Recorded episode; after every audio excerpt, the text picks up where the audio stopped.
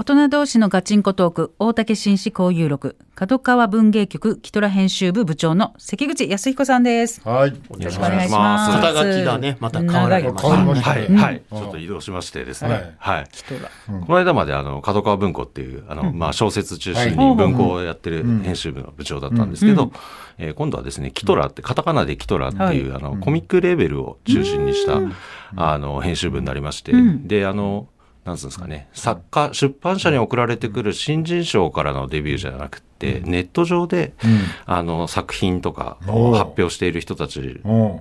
からこの作品をこう本にしていくような。発掘してはい、そうですね、そうですね。はい。なので、また全然違う感じなんですけど、ん新しい才能に出会える機会が増えるかなと思って楽しみにしております。はい。ヘビ、ヘビ型は変わらない。ですね。また相変わらずやってますけど。そこは変わらずに変わらず、はい。本当だ T シャツもさすがに50になってもう趣味も変わんないからと思うんですけど、はい。50になってヘビメ今タやり回続けてるは九段橋の青木賞だけど、ちょうどなんかうまく合間に入っちゃって予想できなかったそうですねはいねはいうん残念だったな。外れから行き今たかった。回は、はい、そうです。外れから行きたかったすごい安心してやってきました。責められないから今日はまあ撮った作品の解説といいますかねそうですね。はい。はい。さて今日は。はい。うん。じゃあですね、うん。えっと、まずじゃあ、直木賞の方からご紹介しようかなと思います。えっと、今回はですね、直木賞、ね。はい、2作うん。品受賞してまして、はい。えっと、川崎明子さんの「共食い」という作品と、えー牧目学さんの、えー8月の御所グラウンドということで、まあ、全然あの、同じ直木賞といっても全くテイストも題材も異なる2作が受賞したので、はい。非常にコントラストが効いた面白い2作かなと思ってます。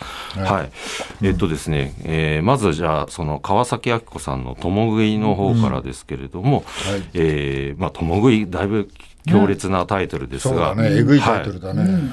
これ、えっ、と、もう帯がまた強いんですけど、い。新たな熊文学の誕生って書いてあって、熊？文学って。聞いたことない。どういうことなんですけど、はい。で、これが、まあ実際、ベアの熊が出てくるんですけど、あの、舞台はですね、えっ、と、明治時代の後期なんですが、あの、まあ人里離れた山の中で、えっ、と、狩りをして、えー生きている狩人の男が、えー主人公なんですけど、まずこの男がその名前というかあだ名がですね、その熊爪というですね、熊はい。で、えっ、と、その彼が、えー狩りをしている山でですね、えっ、と、冬眠しない熊、えーはい。穴持たずというのがうん。現れたらしいと、その襲われた、他の人間が襲われたりとかしてですね、で、まあ、熊爪と熊との、えっ、と、戦いになっていくんですが。あの、まあ、熊文学って打ってあるので、まあ、じゃあその戦いがどうなるのかっていう話のように見えるんですけど、ちょっとそれだけではなくてですね、この、まあ、明治後期っていうその時代の背景とか、あの、熊爪という男が、その一人で山の中で暮らしていた男が、まあ、社会から全く隔絶隔絶されて生きてきた男が、どのようにこう、人間関係とかその社会との、えー接する接しないっていうその距離感も含めながら生きていくっていうところが、あのー加わってきていてですねその単に熊をとやるかやられるかだけではない随分こう奥行きのある小説になってまして。でもまあそのすごいその緊迫感といいますか、もう本当に一気に読まされてしまうような作品です。はい。で、この著者の川崎明子さんって、あの、デビュー作は、あの、馬、あの、う北海道のあの島に住む、あの野生馬を題材にしてたんですけど、この川崎さん自身がですねずっとその牧場はい。で仕事をされている方で、実際にその北海道のあの厳しい自然の中で、えー動物と、生身の動物と接しながら暮らしている方で、はい。まあ、そういそういう環境があれば誰でも書けるようなものではないですけれども、あのやっぱりそのバックグラウンドとしてすごく、そのななんていうんですかね生き物の描写の生々しさとか力強さみたいなものっていうのがあの発揮された作品かなと思います。でしかはいもあれだね、いや近年は、まあ、今年だけども、はい。あ冬眠しない熊が話題になっててそうそうですね。もう、ね。熊被害がね。あちこちで、はいこっちで、この熊冬眠しないぞっていう、ではい。うん そうですね、熊っていうその存在も、なもう、つい10年、20年前ぐらいは、もうだいぶいなくなってるような存在と感じてましたけど、はい。全然違ってきたから、そうですよね。なんはいかと、今年ね、都都内とかでも出てたりしてましたよね。はいはい。もう街まで出てくるっていう、はい。はいはい。ちょっとぜひ読んでみていただきたいなと。読みやすいですか？そそ、そう、そうですね。あの、すごい、ちな、なんですかね。力、もう引っ張り込まれる感じの、うんはい。ぐいぐい読まされちゃう感じの文章です。はい。ぜひ、おすすめです。はい。で、えっ、と、もう一つもう一つ、はい。ん牧目学さんの、えー8月の御所グラウンドで、牧目さんはもう、あの、まあ、鴨川ホルモンとかですね、うんえっと、ヒット作、あと映像化された作品もたくさんあってですね。ね。はい、そうですね。あの、鴨川ホルモンとか、あの、いろんな作品で、えっ、と、もう著名な人気作家さんで、えっ、と、直木賞も6度目の、あそうなんですか、はい、あの、候補で、ついに、獲得というところです。で、あの、まあ、その先ほどタイトル挙げたデビュー作の鴨川ホルモンからですね、あの、京都を舞台にして、で、えっ、と、まあ、青春群像劇でありながら、ちょっとファンタジーの要素も入ってるみたいなデビュー作でしたが、えっ、と、今回もですね、その京都の舞台にした、御所えー本になってまして、この一冊でですね、えっと、2つの中編が入っている感じです。えっと、はい。12月の、えー、都大路かけるという、えー本、お話と、タイトルの8月の御所グラウンドで、あの、どちらも、あの、えースポーツを題材にしてるんですけれども、えー一つは、えーえっと、全高校生の駅伝の話ですね。はい。女子高校生の駅伝の話。それからもう一つ、あの、このタイトルの8月の御所グラウンドの方は、えー草野球のお話です。はい。ははい。い。で、まあ、今回もですね、あの、ななんていうんですかね。あのちょっとファンタジックな要素が入ってるんですが牧目さんのお話ってこうすごく、ななんていうんですかね。こう大行なこう、魔法でで何かと戦うようなバトルというよりはもうちょっとこうちょっと不思議といいますか、あの日常の生活の中で、えー不思議な要素が入ってきてでもこう、ちょっと、おなんですかね、温度が高すぎない、ほんわかしたようなところとか、コミカルなところもあったりっていう、その、牧目さんの持ち味っていうのが、すごくあの凝縮された作品になってまして、まあ、これまでのファンの人はもちろん、あの、大満足のいく作品だと思いますし、まあ、今までまだ牧目さん読んだことないっていう方も、今回直木賞受賞をきっかけに、あの、手に取っていただくと、まあ、中編二つで、あの、一個一個のお話も短いので、あの、牧目ワールドを、はい、あの、体験してみるには、最初の一冊にすごくいいんじゃないかなと思います。はい。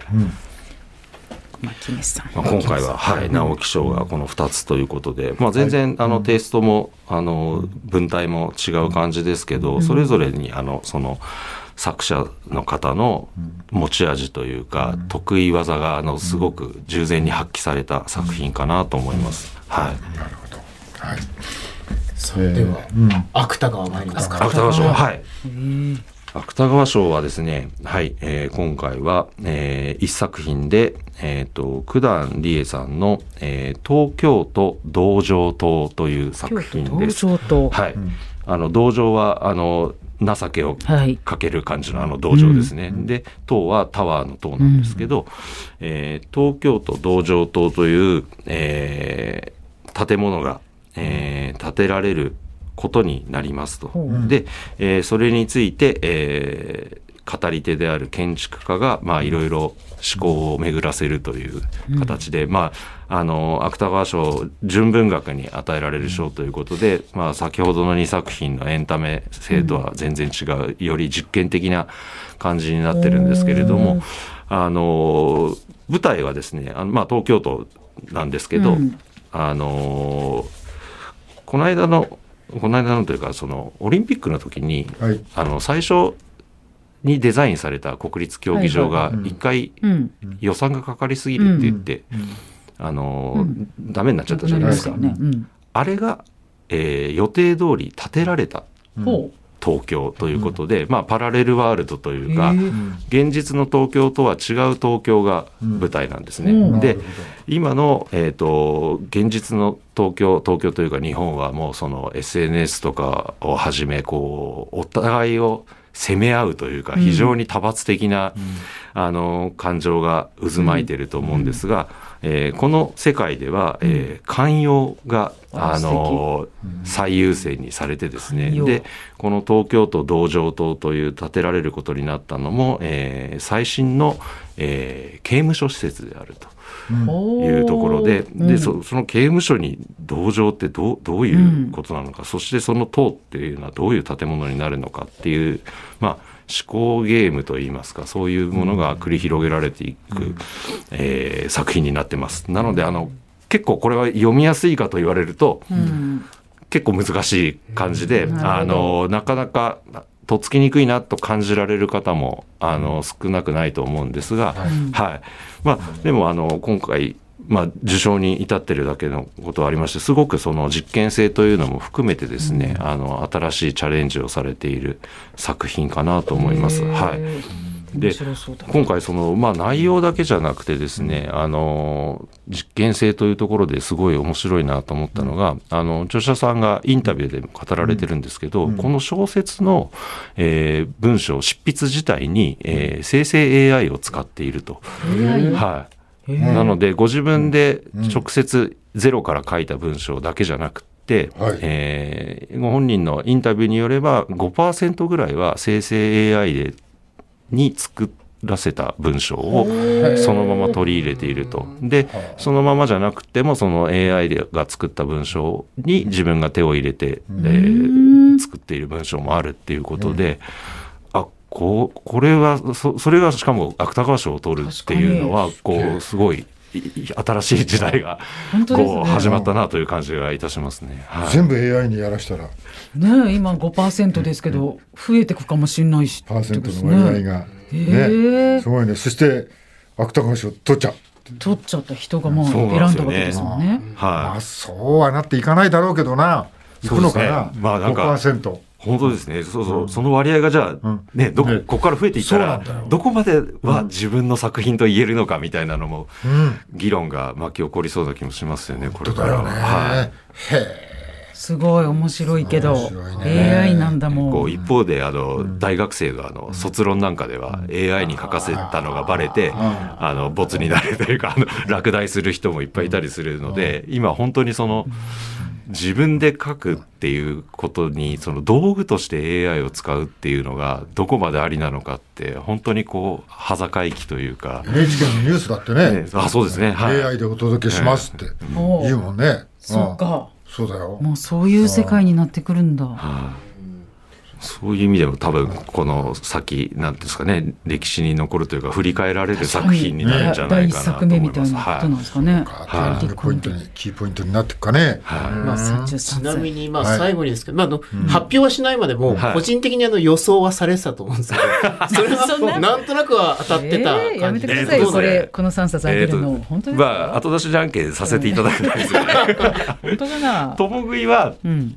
取るかなと予想してました。あのこれは私だけじゃなくて周りの同業者もですね、かなりあの前評判高くて、熊文学ではい、うん。そうですね。で私は共食いと落ちちゃったんですけど取るかなって期待してたのが、うん。あのー加藤茂明さんのニュース。うん。慣れの果て、はい。読んだよ俺はい。いいですか？あ読まれました。うん。ああの前のと比べてね、はい。そのなんかチェチルチルブ何度かよりっていうのがあったじゃない、はいはい。それよりかはもう全然大人な感じのはい。書き方になってたなと思って、ううん。ん。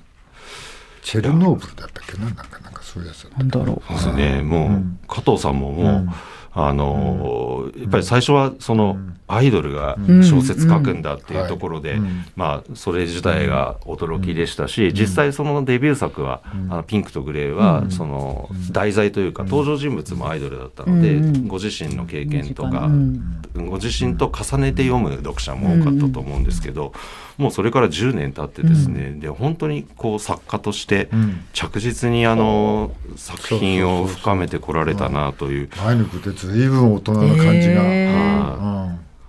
もう、今回のはまあ歴史小説でもありその社会的な舞台背景もかなりあのまあ、最後に参考文献リストも載ってますけど、あのもうその、なんですかね、ご自分が経験芸能界で経験してきたことをもとに書くとかっていうのとはもう全く離れた次元に、あの作家としても確立された作品かなと思います。これはもう本当に、まあ、今回は本当に候補作どれも素晴らしいので、あの、受賞は逃したけれども、あの、劣った作品という感じは全くありませんので、うん、あの、ぜひ他の候補作も、慣れの果てや他のも読んでみていただけたらなと思います。はい。面白かったですね。えーえなぜかタイトルだけでも表札紹介したら？あ、そうですね、他直木賞の候補作、あとが、えーとたすきがけの2人というのと、マイマイつぶろ。この2つは時代小説ですね、でそれからもう一つは、えーと宮内祐介さんの「ラウリ・クースクを探して」というので、えー、これはまあヨーロッパを舞台にした作品なので、えー、またあの日本のリアルとはまた違うところから世界を描いていくという意味であの貴重な作品だと思います。はい、はい。ありがとうございます、はい、えー、月一レギュラー関口康彦さんでした。明日は経済学者の金子勝さんです